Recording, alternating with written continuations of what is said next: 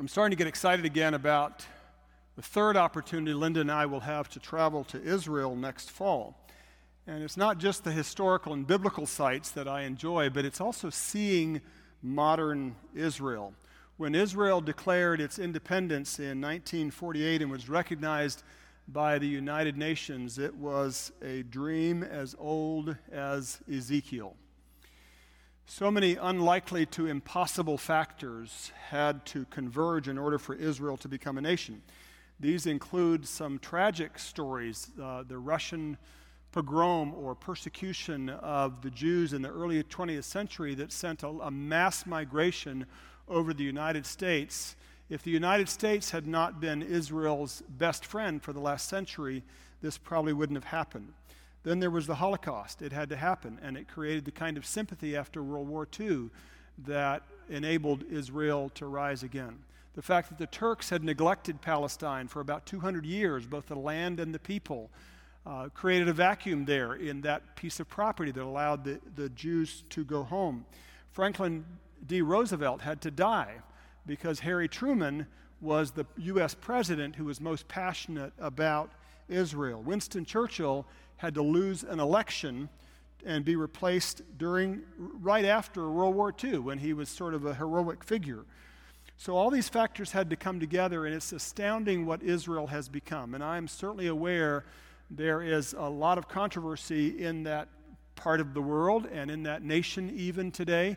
But what Israel has accomplished in 70 years is nothing short of remarkable. Some of the world leaders in uh, technology, a lot of your, your, uh, your technology that you use originated somewhere in Israel.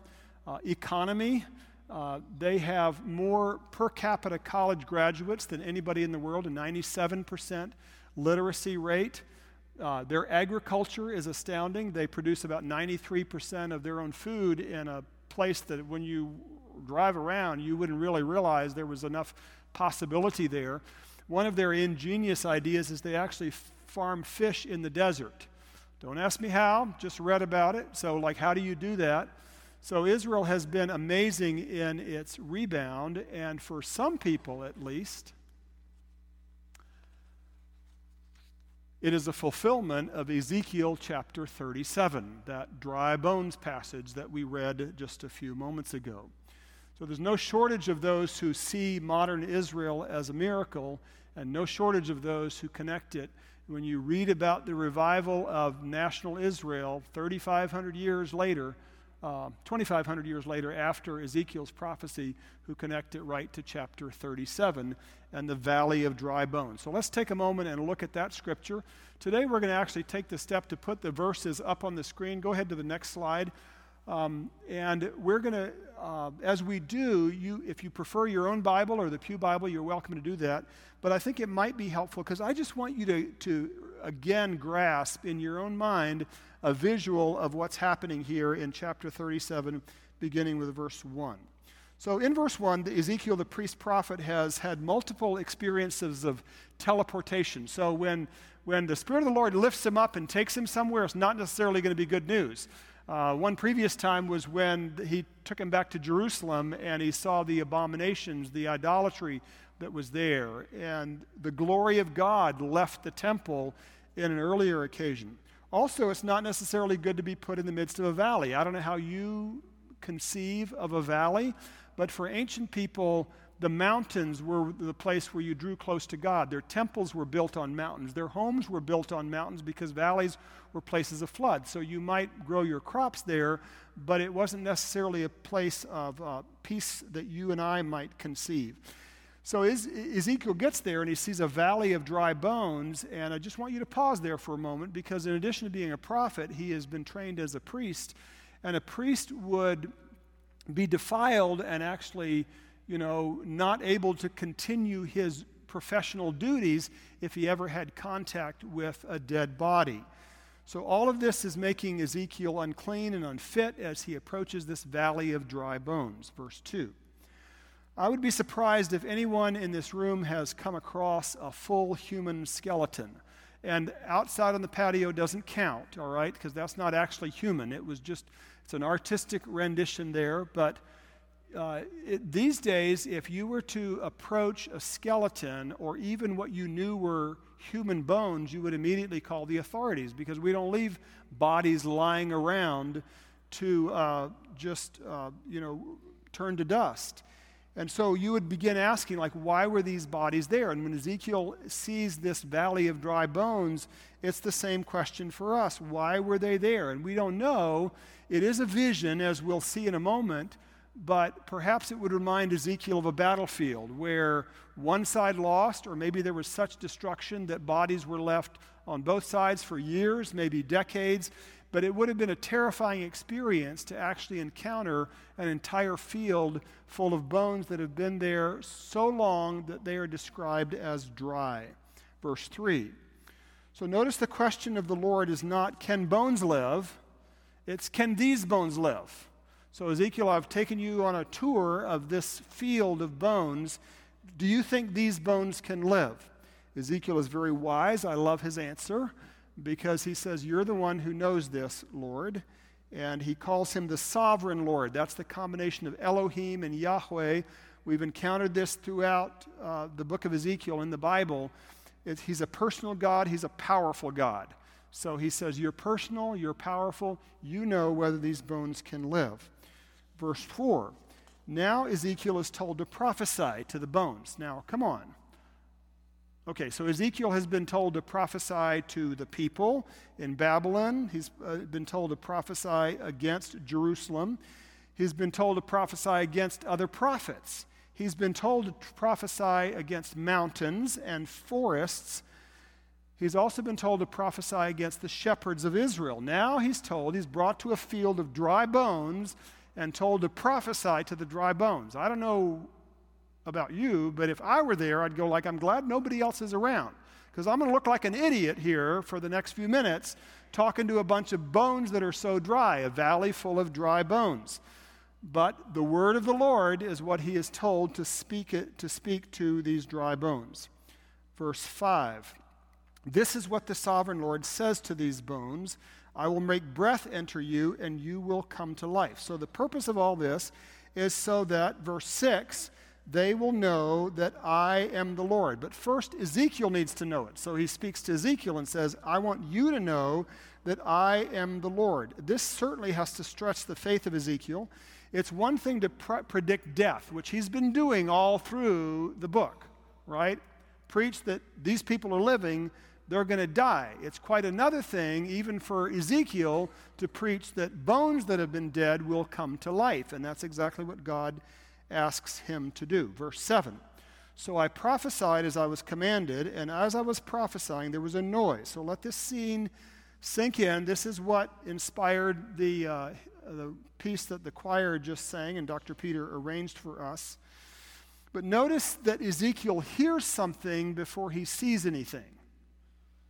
So I don't know how you've pictured this scene before, but that was kind of a new wrinkle to me. So I don't know if he's looking off in the distance or he's closed his eyes because of what's in front of me, uh, because of what's in front of him, but he actually hears a noise, a rattling sound, as the bones come together, bone to bone.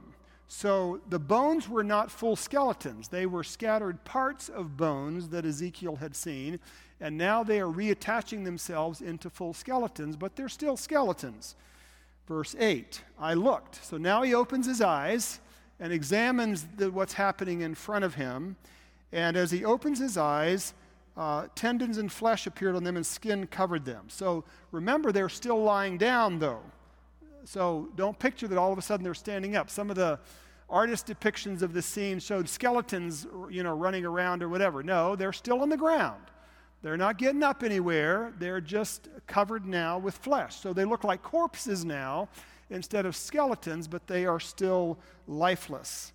And then, verse 9, he said to me, Prophesy to the breath, Son of Man, and say to it, This is what the sovereign Lord says Come, breath from the four winds, and breathe into these slain that they may live. Now, this is the most important part of the text. So, I'm going to teach you a Hebrew word, all right?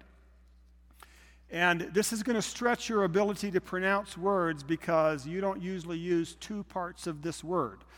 The first one uh, that I'm going to teach you comes at the end, and it's that familiar from German and other languages, the sound. So go like, and then get out your handkerchief and wipe off the back of the person in front of you, all right? So we're going to end it with a good, all right? The first part is an R, but you have to roll your R. So go, can you do that? Yeah, you're pitiful. All right. So when you put all that together, it is, the word is ruach. All right? So here we go. Ruach. One more time. Now, that's an important and powerful Hebrew word, and it occurs 10 times in the 14 verses of this text. It's sometimes translated spirit, as it is in verses 1 and 14. In our verse that we just read, it is translated breath or wind. Breath or wind. So, breath, wind, and spirit are the important parts of this scripture text. And why are they so important? Because they all represent what we can't see. So I'm going to come back to that in a moment. But when I was, uh, when Linda and I were in Hawaii this past summer, we, of course, visited with our son and daughter in law and grandson. And our son, I'm hoping he doesn't watch this on Facebook or something because he wouldn't appreciate my saying this, but he's a brilliant oceanographer.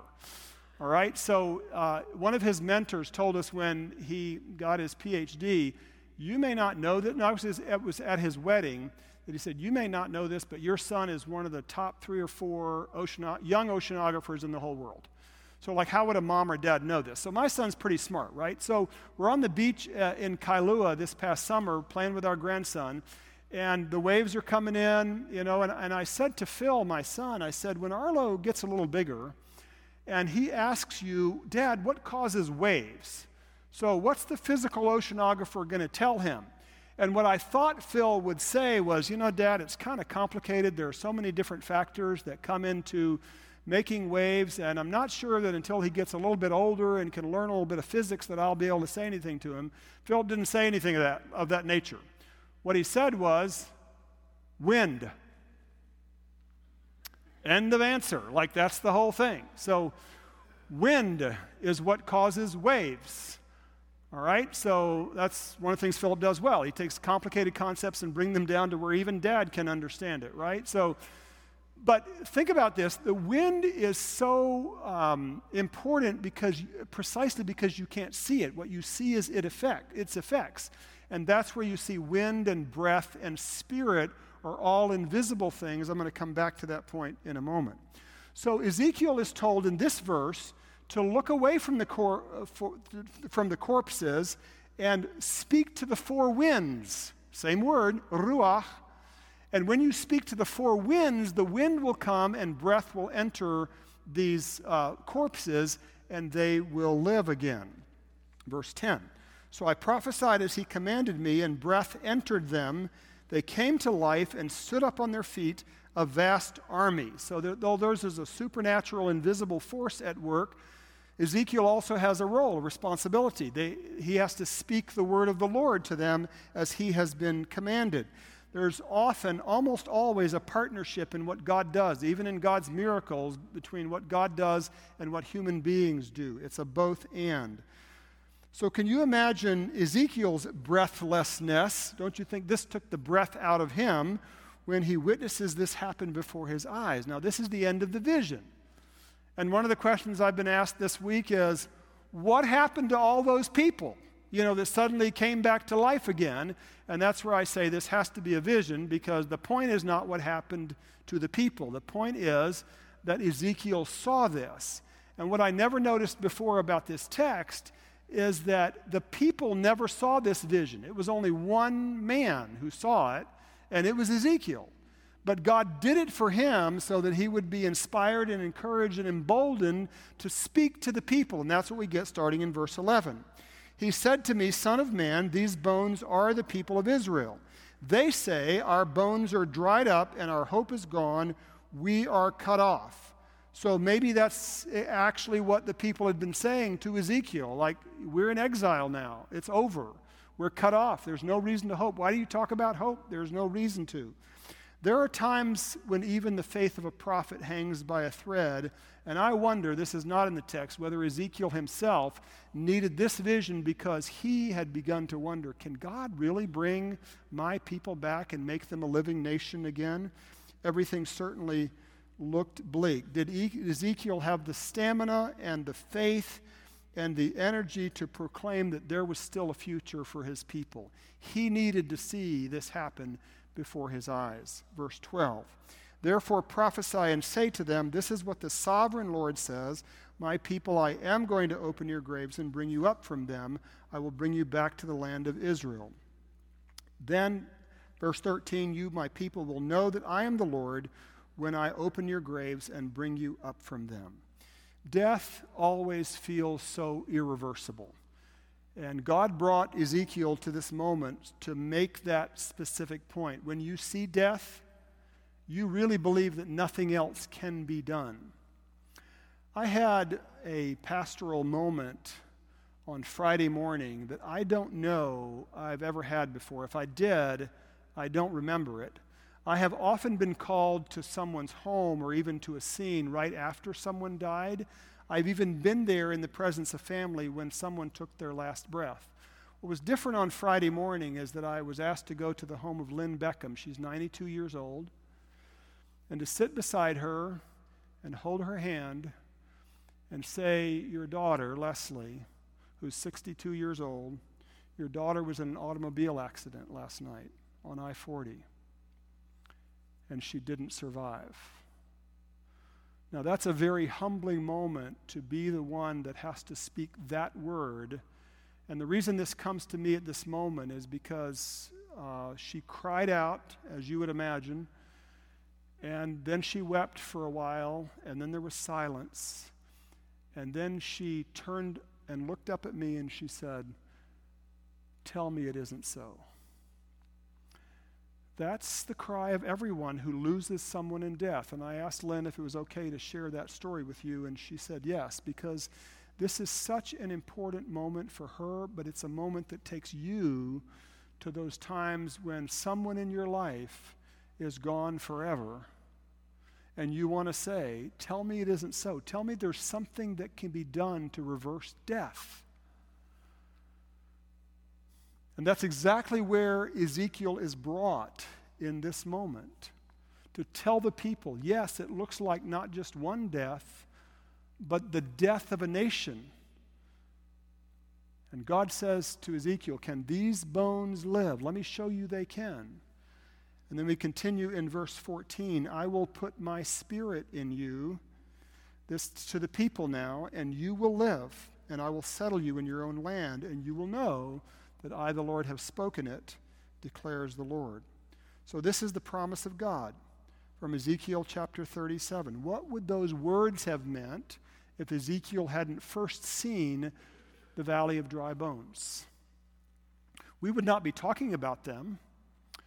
Uh, if Ezekiel, we would not have been, we would not be talking about the promise of God in this way if it weren't for this vision. This is what makes it so real.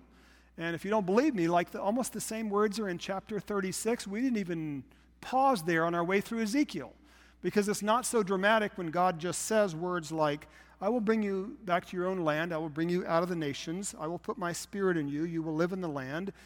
You know, we didn't even pause there. But when the valley of dry bones comes, that's a very memorable way. And so God gives it to Ezekiel in a way that we will never forget it and we will remember the lessons of it. So let's take a few moments then and ask what exactly does Ezekiel 37 mean to you and me? Is Ezekiel 37 a prophecy of modern Israel, that in the 20th century, Israel as a nation would be revived again? There are certainly some who say so.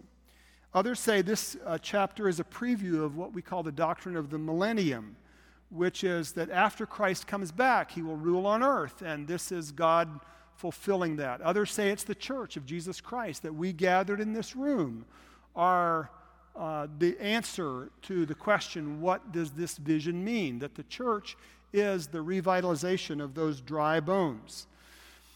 One of the surprises to me in studying this text is that we get no help at all from the New Testament. Wouldn't you think, with a story as cool as this, Like if I were giving Jesus preaching lessons, sorry, don't shoot me for saying that, all right? I would go like Jesus. There were some great times when you could have brought in the valley of dry bones. It's a really cool story. Paul, when you're talking about the resurrection of the dead, wouldn't you bring in the valley of dry bones? Nowhere in the New Testament is this story referred to in any direct way. Therefore, we have to ask ourselves okay, what exactly does this mean and what does it mean to us? Whatever your view of any of those specific ideas, the good news is I don't need to dissuade you from them. My goal in studying Ezekiel is to draw our attention higher. So every week I've been asking, what does this teach us about God? So, what do we learn from Ezekiel 37 about the character and nature of God? This God is our God, is our overall banner for these sermons. And I would suggest to you three brief lessons, and they are the lessons of wind and breath and spirit, all of which are in this passage. So, first is the lesson of the wind. Never limit what God can do based on what you can see. Never limit what God can do based on what you can see. So, if you're imagining how God can turn a mess into something good, you can't just look around at what's in front of you. So, can God take a broken, shattered relationship? Can He take a financial ruin and mess? Can God take a life that has wandered far off the path and is in danger of self destruction? Can God do anything with that?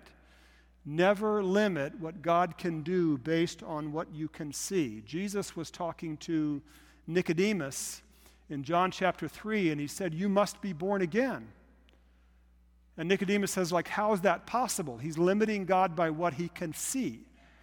And Jesus answers with the wind analogy. The wind blows where it wills, and you hear it sound, but you don't see wind. You only see the effects of the wind. That's how the Holy Spirit works. So, never, in whatever you're dealing with right now, never limit what God can do based on what you can see. Second lesson is the lesson of breath. Never, ever believe that death has the last word. Death never has the last word. The death of Israel didn't have the last word. The death of you will not have the last word.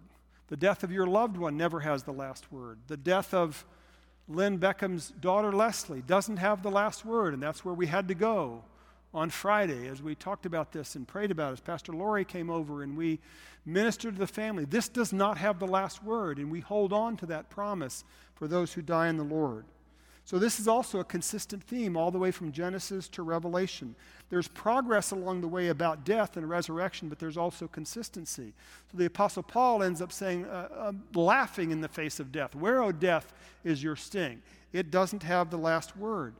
And it goes all the way back to Genesis chapter 2, verse 7, when the Lord God used this same two step process that Ezekiel witnessed in the valley. And first, he formed the man out of the dust of the ground, and then he breathed into his nostrils the breath of life. Why? Because we're always to remember that God is the one who holds the breath of life. As long as we live, it's because of God. And when we die, death does not have the last word, ever, never. And then finally, God's promise is direct and personal accessibility. This is the lesson of the Spirit. So the Bible uses the word promise much more sparingly than we do. I titled my sermon today, The Promise of God. So we tend to use the word promise, even in relation to God, as this is my favorite Bible verse, and therefore it's God's promise. Or this is a word God spoke into my mind and gave me a direction, and He promised. I'm going to tell you the Bible never uses the word promise in those ways. The Bible uses the word promise in big picture ways of God's larger plan. That's a promise you can hang your hat on. And one of the great promises of the Bible that is in the Old Testament and fulfilled in the New is the promise of the Holy Spirit. I think when God told the prophets, like Ezekiel, the Spirit is going to come and even said to them, and He will live in you, I'm not sure they had any clue what that might look like. When the Spirit of God came over people in the Old Testament, more often than not, it was kind of weird. Like Samson is one of the great examples of the Holy Spirit coming on a human being. And Samson is then emboldened to kill a lion or pull down, you know, pillars so that a roof would fall in. And you're going like, this spirit's going to live inside of me. I don't think I want to be that destructive. So, what did it mean to them that this invisible force of God would come and live inside of his people? And Jesus reframes all of that. And Jesus says to his disciples, it's a he. It's a person. We know him as the third person of the Trinity. He, the Holy Spirit, will be in you and will be with you. This is the promise fulfilled from Ezekiel chapter 37. Jesus doesn't have to connect the dots. We can. Like, this is when it happens. And I love how Jesus, when he's teaching about prayer, says to his disciples, first of all, be persistent, never give up, keep praying, keep seeking, keep knocking. Tells a great story about that, a parable. And then he says, and when you keep praying, you can know that God will give, and you want him to say whatever you asked for in your prayer that you kept praying. And instead, Jesus has this amazing turn in his teaching where he says, and when you keep praying, God will give the Holy Spirit to those who ask him. So, you know, it's not that God will do what we want in the way that we want, but the one promise that I can hold on to from the Word of God, Old Testament and New Testament, is that whether we need direction or encouragement or a kick in the rear, or whether we just need patience, whenever we ask for the Holy Spirit, Jesus says, whenever you ask, the Holy Spirit, the third person of the Trinity, He will come to you. This is the promise of God. Let us pray.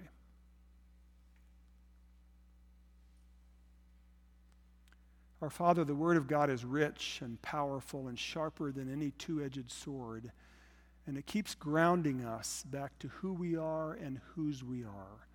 And so we thank you for your promise, which is always true and always reliable, that you, in the midst of whatever we face, are the one who brings comfort and strength and joy and peace. And Father, today I know there are many families who, in various ways, are hurting but I especially pray for our dear sister Lynn Beckham, for her husband Jim, for Leslie's husband David, and their children Megan and Clay, and for an ex- entire extended family who just need your arms wrapped around them. Holy Spirit, would you come and be their comfort and their strength and their hope today?